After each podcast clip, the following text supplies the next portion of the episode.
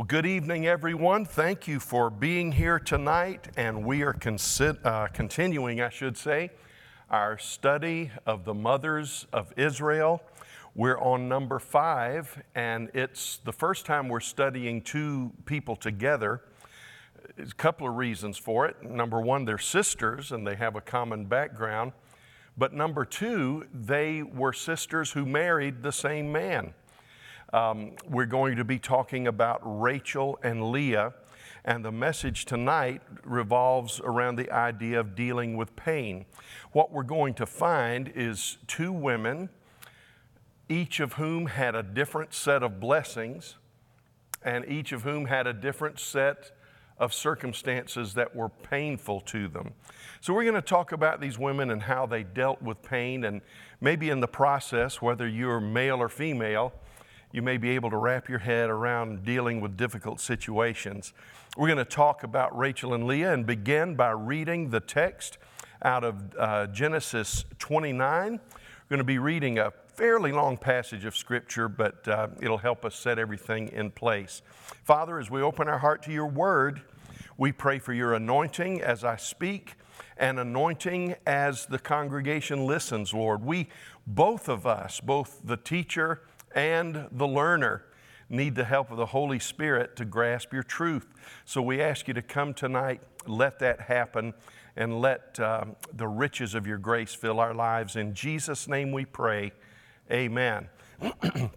then Jacob went on his journey and came to the land of the sons of the east. Now, you remember last week we talked about Rebekah, Jacob's mother, and we talked about the issues of um, of not really realizing the, the blessing that you have and the responsibility you have and the destiny you have. Rebecca, Isaac loved her, and they had a, they, you know, all's well that ends well, but they had, a, they had a rough go of it for a while, and it resulted in Jacob fleeing home because of the bad advice of his mother. Um, so Jacob is on this journey. He looked and saw a well in the field, and behold, three flocks of sheep were lying there beside it, for from that well they watered the flocks. Now the stone on the mouth of the well was large. When all the flocks were gathered, then they would roll the stone from the mouth of the well and water the sheep and put the stone back in its place on the mouth of the well. Jacob said to them, My brothers, where are you from? And they said, We are from Haran he said to them, Do you know Laban, the son of Nahor? And they said, We know him. And he said to them, Is it well with him? And they said, It is well. And here is Rachel, his daughter, coming with the sheep. And as Rachel gets there, um, Jacob, realizing that this is his path back toward his family, he says, um, Behold, it's still high day.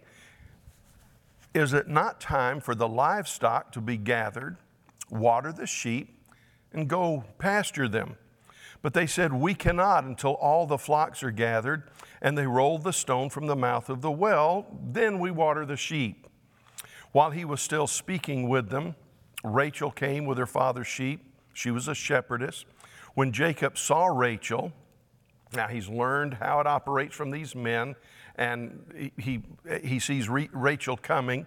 And it, it says that when he saw her, his mother's brother, his, his relative, and the sheep of Laban, his mother's brother, Jacob went up, rolled the stone from the mouth of the well, and watered the flock of Laban, his mother's brother, or his uncle. Then Jacob kissed Rachel and lifted his voice and wept.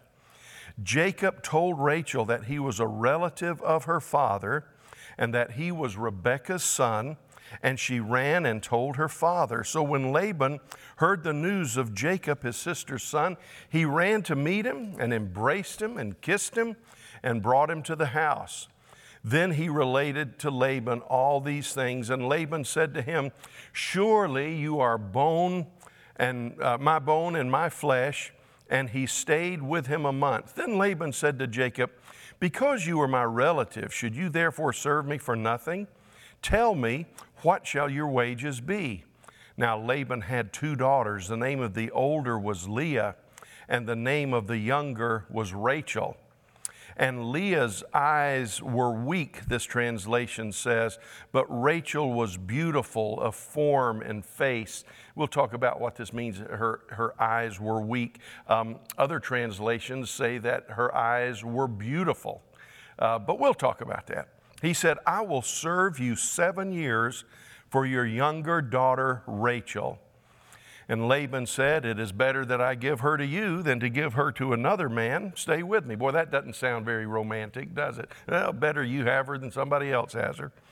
But Jacob was smitten, Jacob was in love.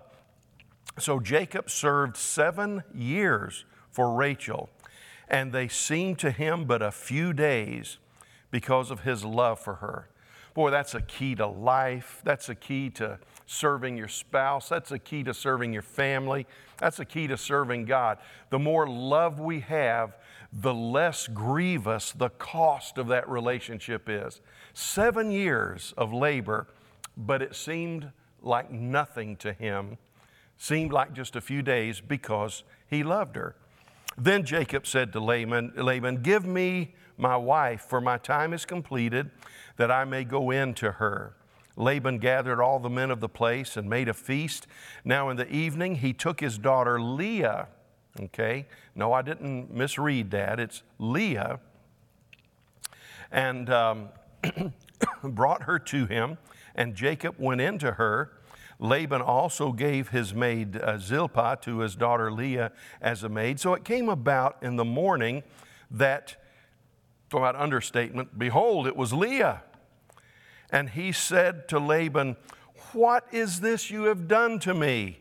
Was it not for Rachel I served with you? Why then have you deceived me? But Laban said, It's not the practice in our place to marry off the younger before the firstborn. Complete the week of this one, uh, meaning your, your honeymoon basically, and we will give you the other also for the service which you shall serve me for another seven years. Jacob did so, completed her week, and he gave him his daughter Rachel as his wife. Laban also gave his maid Bilhah to his daughter Rachel as her maid. So Jacob went in to Rachel also, and indeed he loved Rachel more than Leah. And he served with Laban for another seven years. Now, the Lord saw that Leah was unloved, and he opened her womb but Rachel was barren. I want to say two things before we finish reading the text. If you are a person struggling with barrenness, or you're a couple struggling with infertility, don't assume that that's the judgment of God upon you. In this case, God said, I will bless Leah with children, I will withhold Rachel from bearing children because God was working a purpose.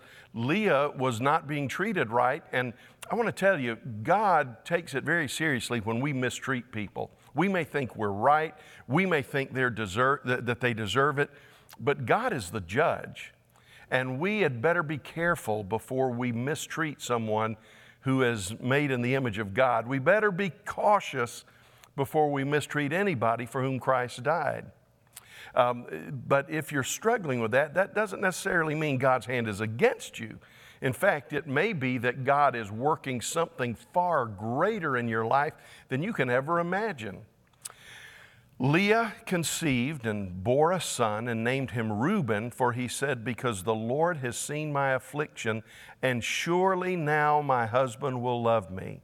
Then she conceived again, bore a son, and said, Because the Lord has heard that I am unloved, he's therefore given me this son also. And she named him Simeon. She conceived again and bore a son, and said, Now this time my husband will become attached to me because I've borne him three sons. Therefore he was named Levi. And she conceived again and bore a son, and said, This time I will praise the Lord. Therefore she named him Judah then she stopped bearing. Now, for the rest of the story, read Genesis uh, 30 um, and 31, and it's a phenomenal story, but time will not allow us to read the entire story together tonight. I want to talk about three things this evening. I want to begin by talking about how we deal with pain. I want to talk about Rachel, who was the love of Jacob's life. And then I want to talk about Leah, who was the unloved woman. Now, this was a recipe for disaster to begin with a man marrying two sisters. I want to say this um, every time I teach on this or a story like this, people say, Well, is it okay with God if we have multiple wives? Or, or I've, I'm even asked multiple husbands. Um, I think we go back to the original intent, and there's never a shred of evidence that God's will for, his, uh, for, for mankind was ever anything but one man and one woman together till death separated them. Uh, there were times that God allowed it. Um, I mean, I'm not going to argue that point. There were times that God allowed it. But we also need to understand that to my knowledge, uh, anytime you have a man with more than one wife, uh, unless it's just mentioned in passing, you always find that there was trouble as a result of that. Man is not designed to love two women. Man is not designed to, uh, to, to give to two or three or however many women what he is designed and made to give to one woman. And a woman is not designed to, to give uh, to a, a, a group of men what God gave her to give to her husband. So it always breaks down. There were always problems. We get to the New Testament, and Paul says, Listen, if someone's going to be a leader in the church, I want him to be the husband of but one wife. Now, a lot of churches say that Paul was saying we don't want him to be divorced and remarried, but I don't think that's what the text is talking about. I think in cultures where um, all kinds of relationships were allowed, Paul said if you're going to be a leader in the church, you need to be focused on what God intended from the beginning uh, man and wife together in God forever. In fact, um, though Jacob married these sisters, later during the law of Moses, God would prohibit this type of thing where you marry sisters because he said there, there you know we always know there's going to be a conflict where there's more than one wife uh, or more than one husband because we're not made to function that way. Um, but i'll tell you this god said when they are sisters it's double trouble. The, the complications are manifold. And it's so god just said don't do that. It was against the law of god. Let's look at dealing with pain. Um, both of them dealt with pain. Um, Rachel felt the pain of childlessness, while Leah felt the pain of unreturned love. Now, um, I, am saying this as an obvious statement, but the fact of the matter is, um, it doesn't matter. There are no storybook lives. I mean, there are some that may be close to it. It's easy for us to look at somebody else and say, Boy, I wish my life was like hers, or I wish my life was like his. We always have the tendency to think that life uh, is, I mean, uh, that grass is greener on the other side of the fence. Erma Bombeck got it right, I think, when she said, it's not that grass is greener on the other side of the fence. He, he, she said, I think it's more a case of grass is greener over the septic tank. And uh, she was trying to say what you think is wonderful and what you think caused that wonderfulness is not always the, uh, the, the, right um, evaluation of the situation. So, what we've got is two women, both of them dealing with pain. And this is a good lesson for us to remember. You need to be careful. I need to be careful that we don't fall into the trap of thinking that someone is not qualified to speak into our lives because they haven't had our experience.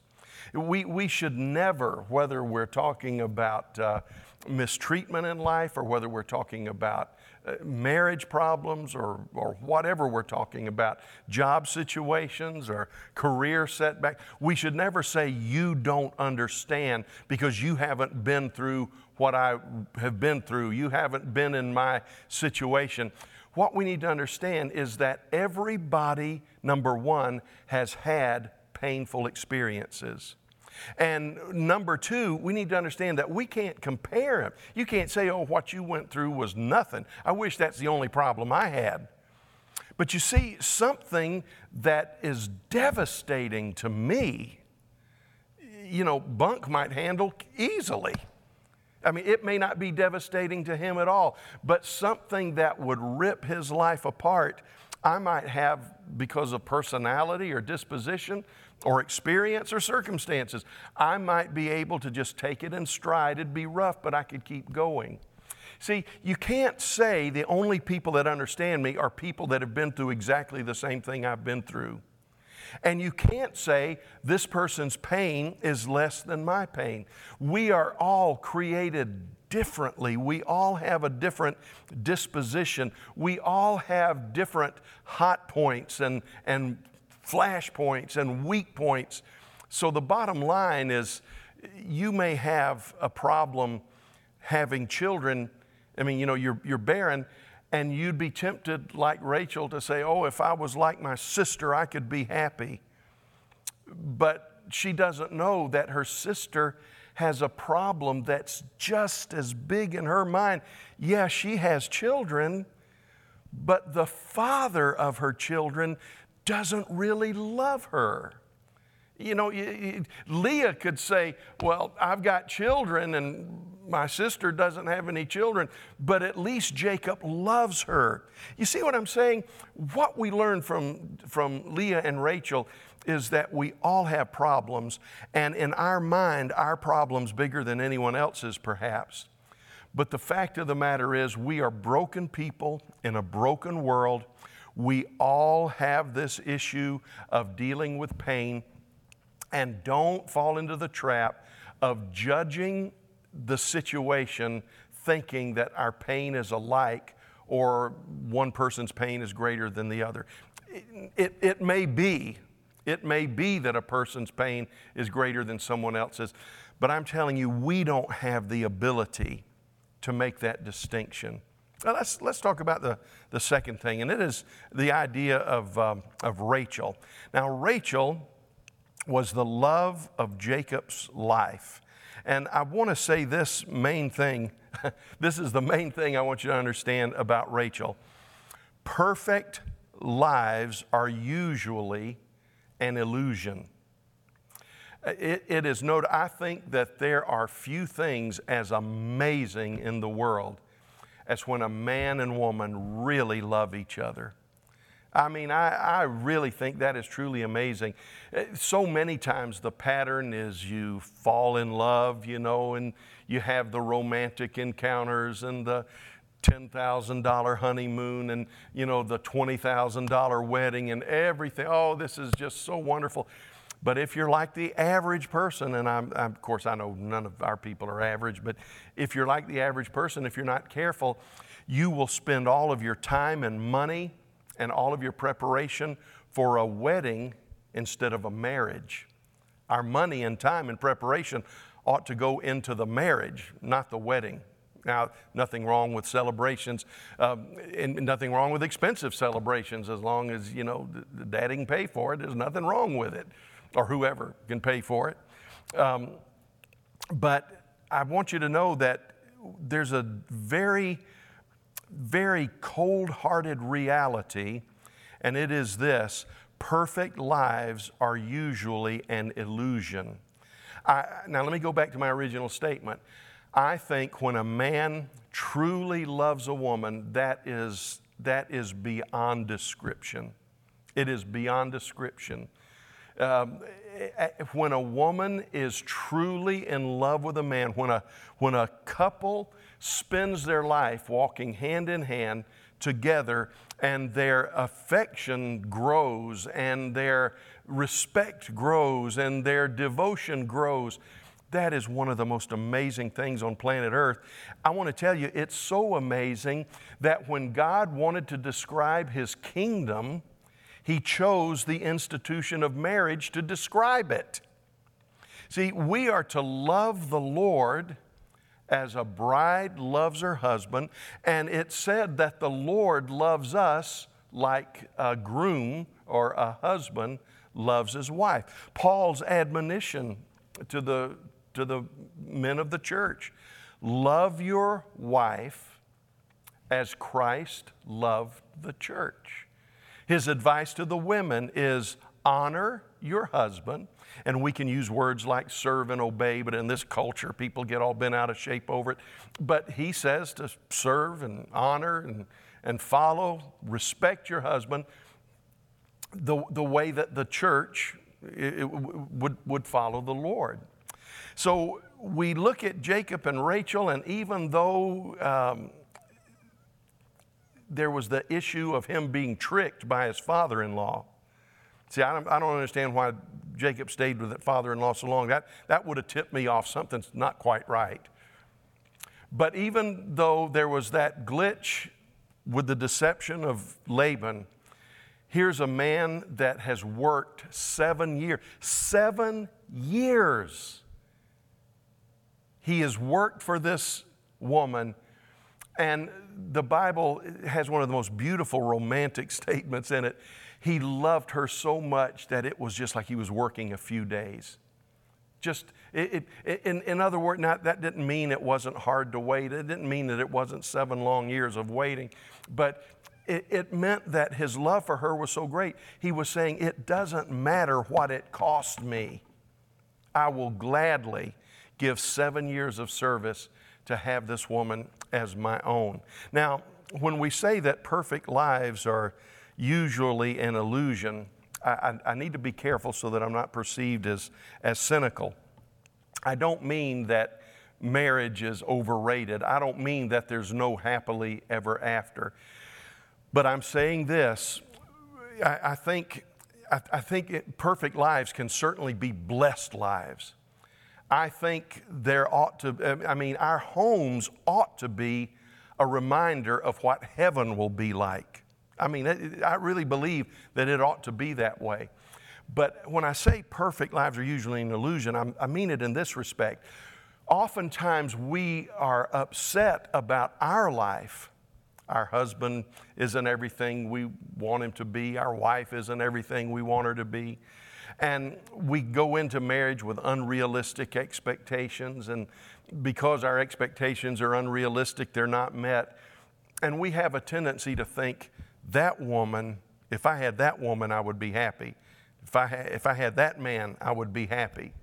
We have a tendency to think that, boy, if we had a house like theirs, we'd be happy too um, we, we, we tend to look at somebody that appears perfect on the outside.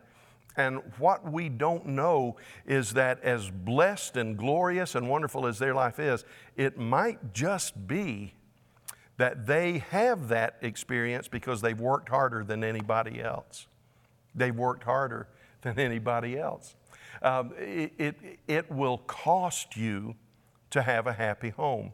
Now, let me say this if you are not yet married, my advice to you is this don't be deceived in your search. Do due diligence. Meet the family, you know, you know, meet the parents. Understand what's important to that family. Understand what that family value, uh, va- what those family values are.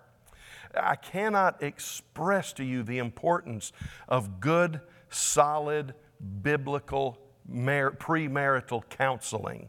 Um, they, we have a, a, a, course we follow here that it's designed to pick up red flags. And I just because you have a red flag, that doesn't mean that you shouldn't get married. But what it means is you work through those red flags as much as you can before. You say, well, are you saying we've got to agree on everything? Uh, let me, let me give you an example.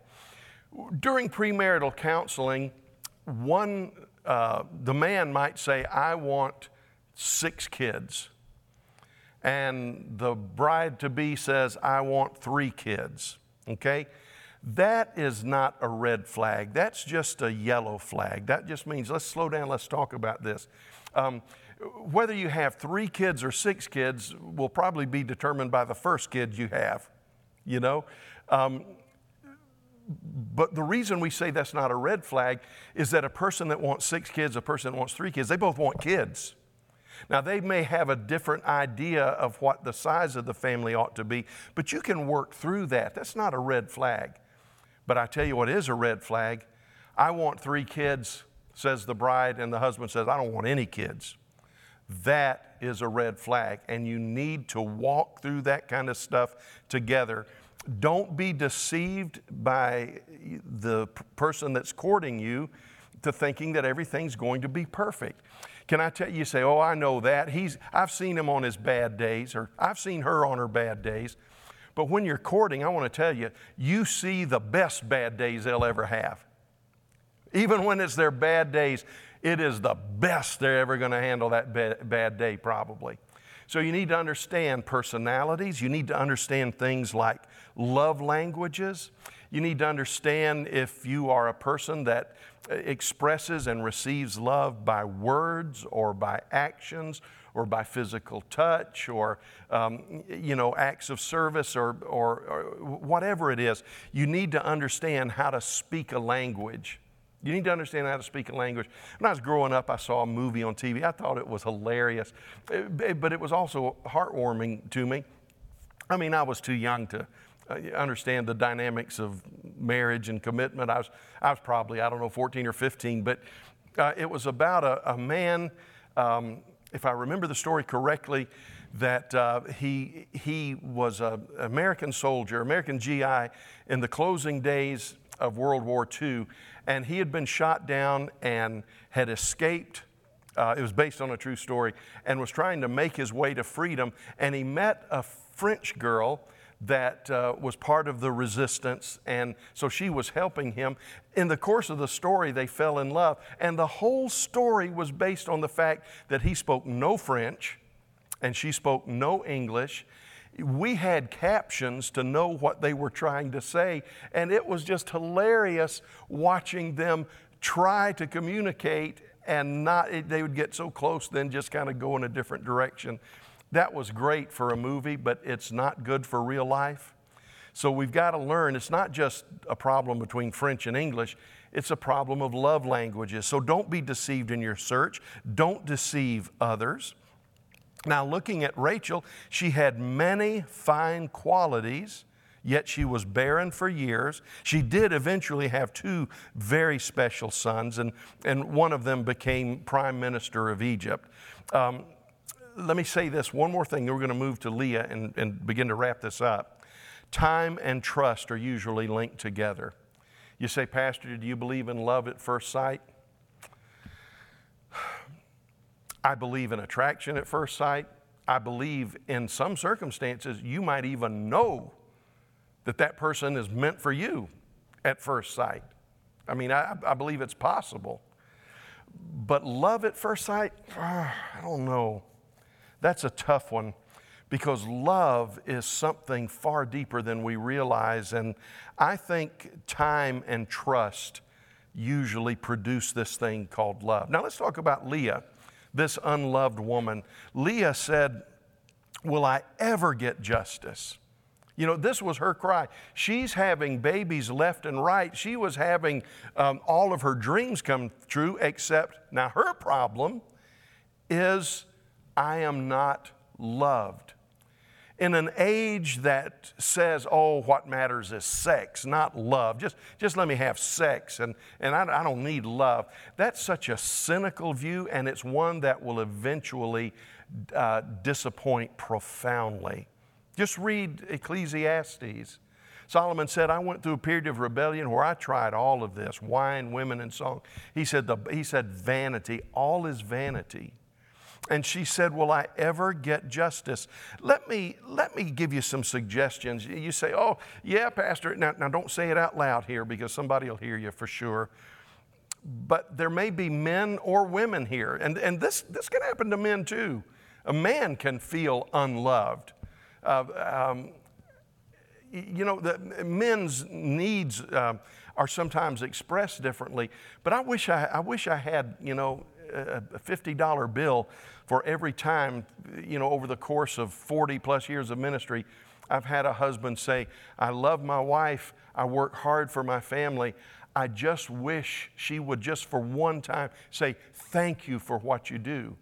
It, that was his way of saying, When will I get justice? When will I be loved?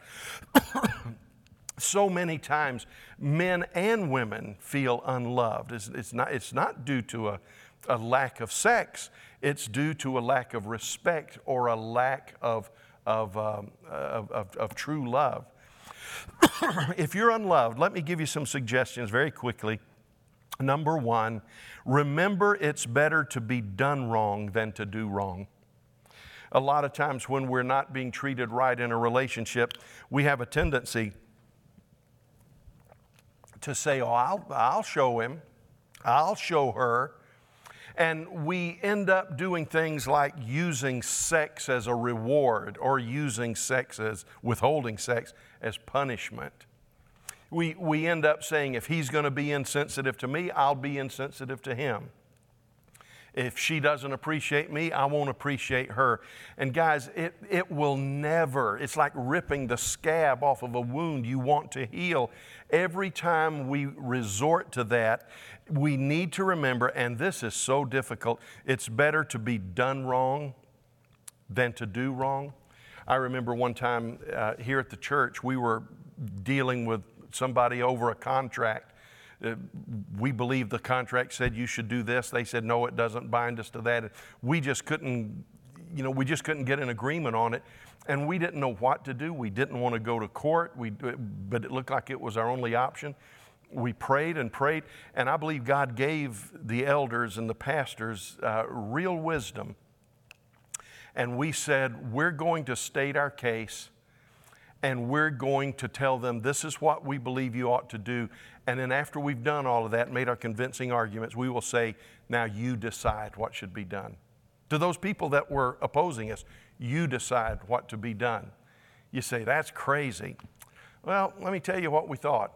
We thought we want to reflect Christ, we want to do what Jesus would do, and the bottom line statement that we came up with.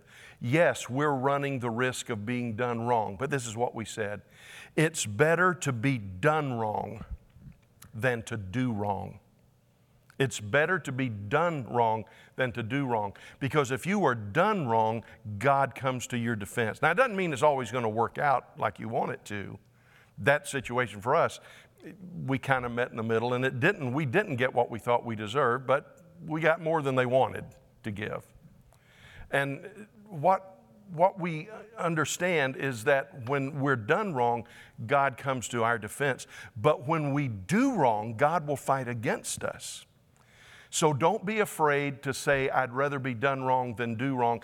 Don't take up offense against your spouse. Let God deal with it because God will deal with it if you'll let Him. Number two, if you are feeling unloved, keep reaching out. Don't say, I'll treat you the way you treat me. It will go further and further amiss. Number three, and I know this is so difficult, but refuse bitterness. You say, Pastor, how do I refuse bitterness? It's, it's ingrained eh, the way I'm being treated. The only way you can do it is to let it be a fruit of the fullness of the Holy Spirit. Ask God to help you refuse bitterness. Then we need to rejoice in our blessings. See, when you're being done wrong, like Leah was being done wrong, she couldn't rejoice in her husband, but she could find some things to rejoice in, and she rejoiced in her children. Um, number five, ultimately find your resolution in God. And what we see is that when she agreed to do that, God responded to her mistreatment. And I hope I'm saying this the right way. Number two, God gave her children to sustain her. And number three, God ultimately taught her to be satisfied in Him. Okay? Uh, God responded to her mistreatment. God gave her children to sustain her during this process until she could get to the point where, we, where she could realize that God was her ultimate satisfaction. And it's almost as though God was saying, Leah, I love you. Will you let that be enough? But my husband doesn't love me. I know, Leah. I know, Leah, and I will deal with him. But will you let my love for you be enough? Now, that brings us to the Christian life lessons. Number one, family ties do not guarantee fulfillment. Um, they ought to, family ought to bring fulfillment, but there are many factors that can uh, uh, affect a home. And it takes two for fulfillment to really occur in a marriage. So, just getting married does not guarantee fulfillment. Having children does not guarantee fulfillment. You may be doing everything right and still not own the heart of your loved one. As with Leah, you can eventually find happiness and fulfillment in God. You say, Well, eh, will they ever come around? Well, let me tell you, there's no guarantee of that. There, there's, no, there's no guarantee of that. You can go to your grave having done everything right and still not having the issue that hurts you resolved. But I want to tell you, when you follow these instructions, it ups the percentage, it ups the likelihood that those problems can be resolved. You know, let me just, let me just give you a little sampling of what was going on in Jacob's life. When it came time for Jacob to die, uh, Rachel had died and she was buried here. Uh, or, um, yeah, Rachel had died. She was, she was buried here in, in Bethlehem. And when Leah died, she was buried someone else because of their journeys it's almost as though Jacob finally kind of wrapped his head around this. And when it t- came time for Jacob to be buried, you would have thought he would have said, Bury me next to Rachel. But you know what Jacob said? He said, Bury me next to Leah. Now, I know you say, Oh, great, Pastor, you're telling me I'm going to get paid back after I'm dead. Most of the stuff we're going to get in way of payback will be after we're gone because it's in heaven that things are set right. But I tell you, that's, that spoke volumes to those children. It was as though Jacob were saying, I didn't handle this right. I didn't love this woman the way she deserved to be loved. I'm going to honor her with one of the greatest honors of our culture, I will be buried next to her, signifying my connection with her. Now, I know what you're thinking. You're thinking, well, Pastor, you said men aren't designed to love two women and women aren't designed to love two men. Uh, it, it wasn't Jacob's fault. Uh, well, I, you know, I understand what you're saying, but let me say this. Just because you're in a situation of difficulty like that, that doesn't excuse bad behavior. Jacob was so obviously favoring Rachel that it gave Leah a complex and, and almost ruined her life. You, you've got to learn if things aren't exactly the way they want them to be, you've got to learn how to act right in a wrong situation. Here's the second thing I want to remind you of great couples and families let God show them how to deal with disappointments. God has a plan for disappointments. There was the miraculous intervention with Abraham and Sarah, with Isaac and Rebekah. Uh, both of those women were barren, and God intervened miraculously. God, sometimes God will deal with situations with miraculous interventions. Um, it's, it's, sometimes God has another purpose, another plan. Uh, Ramona and I faced barrenness for years, and oh, we were so devastated. I can't describe the hurt to you. And, and if you've ever gone through that uh, thing with infertility, you understand it very well. But it went on for years, and we ended up finally adopting a child. And when I held my first child, you know, that we adopted in my arms, every pain, every difficulty was it, it, then became a blessing to me because I knew unless we had had that battle with infertility, we probably wouldn't have gone this path. And that path was the will of God. And I, I would go through a, whatever I had to go through to have the same result. What I thought was God's anger, what I thought was God's curse, turned out being God blessing me, giving me a son I wouldn't have otherwise, beyond our wildest expectations. Then we had other children, and they were just as blessed to us and just as special to us. But I want to tell you, I went for a long time thinking God had just mismanaged my life until I began to understand that God was putting something together that I couldn't imagine. He builds character with the passing of time. And when you're going through these difficult times, uh, listen to me, lovers, I'm not just talking about infertility, but great couples let God show them how to deal with disappointments. I think of Hannah and Elkanah. We talk about Hannah, I think, in two weeks, the mother of Samuel.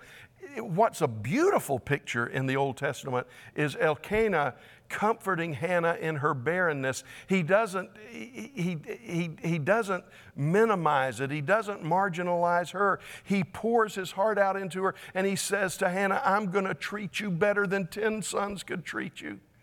It, it, it wasn't meeting the need of her life completely, but he was coming alongside and filling every void he could possibly fill. And they were learning the quiet life of trust till God moves. Number three, God's redeeming, refining work operates simultaneously on several levels. Um, at the same time, when these women were going through intense pain, they probably didn't understand that the nation of Israel was developing. And at the same time, God was preparing the path for Messiah. And on top of that, Jacob and Laban and Rachel and Leah and only God knows who else were being refined individually. Now, here's the bottom summary statement I want to give you. When your world seems to be falling apart, we learned this from Rachel and Leah. When your world seems to be falling apart, it may really just be falling into place. I think so many times when we see trouble, we resent it with great bitterness. But let's remember, let me quote it to you one more time James chapter 1 from the Phillips translation. Dear brothers and sisters, when all kinds of trouble and difficulty, disappointments and trials crowd into your life, don't resent them as intruders. Number two, but welcome them as friends. I'm not going to give you a pep talk and tell you that you just got to have a, you know, a good attitude and you've just got to shake this stuff off and it could be worse. You got to have an optimistic attitude. Some of you are going through things that are gut wrenching, and it has to do with a sense of people that ought to be holding me up are letting me down. But I tell you this God has a plan, and God has a way to help you walk through that. I remember telling a lady that one time God has a plan. He said, I've got a plan too. I want to kill him.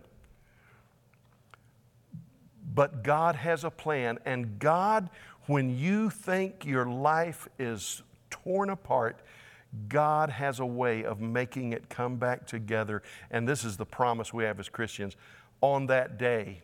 And a lot of times in this life, things are going to be set right because God is the God of justice. Pastor, one of the pastors is coming to dismiss us tonight and to pray with you.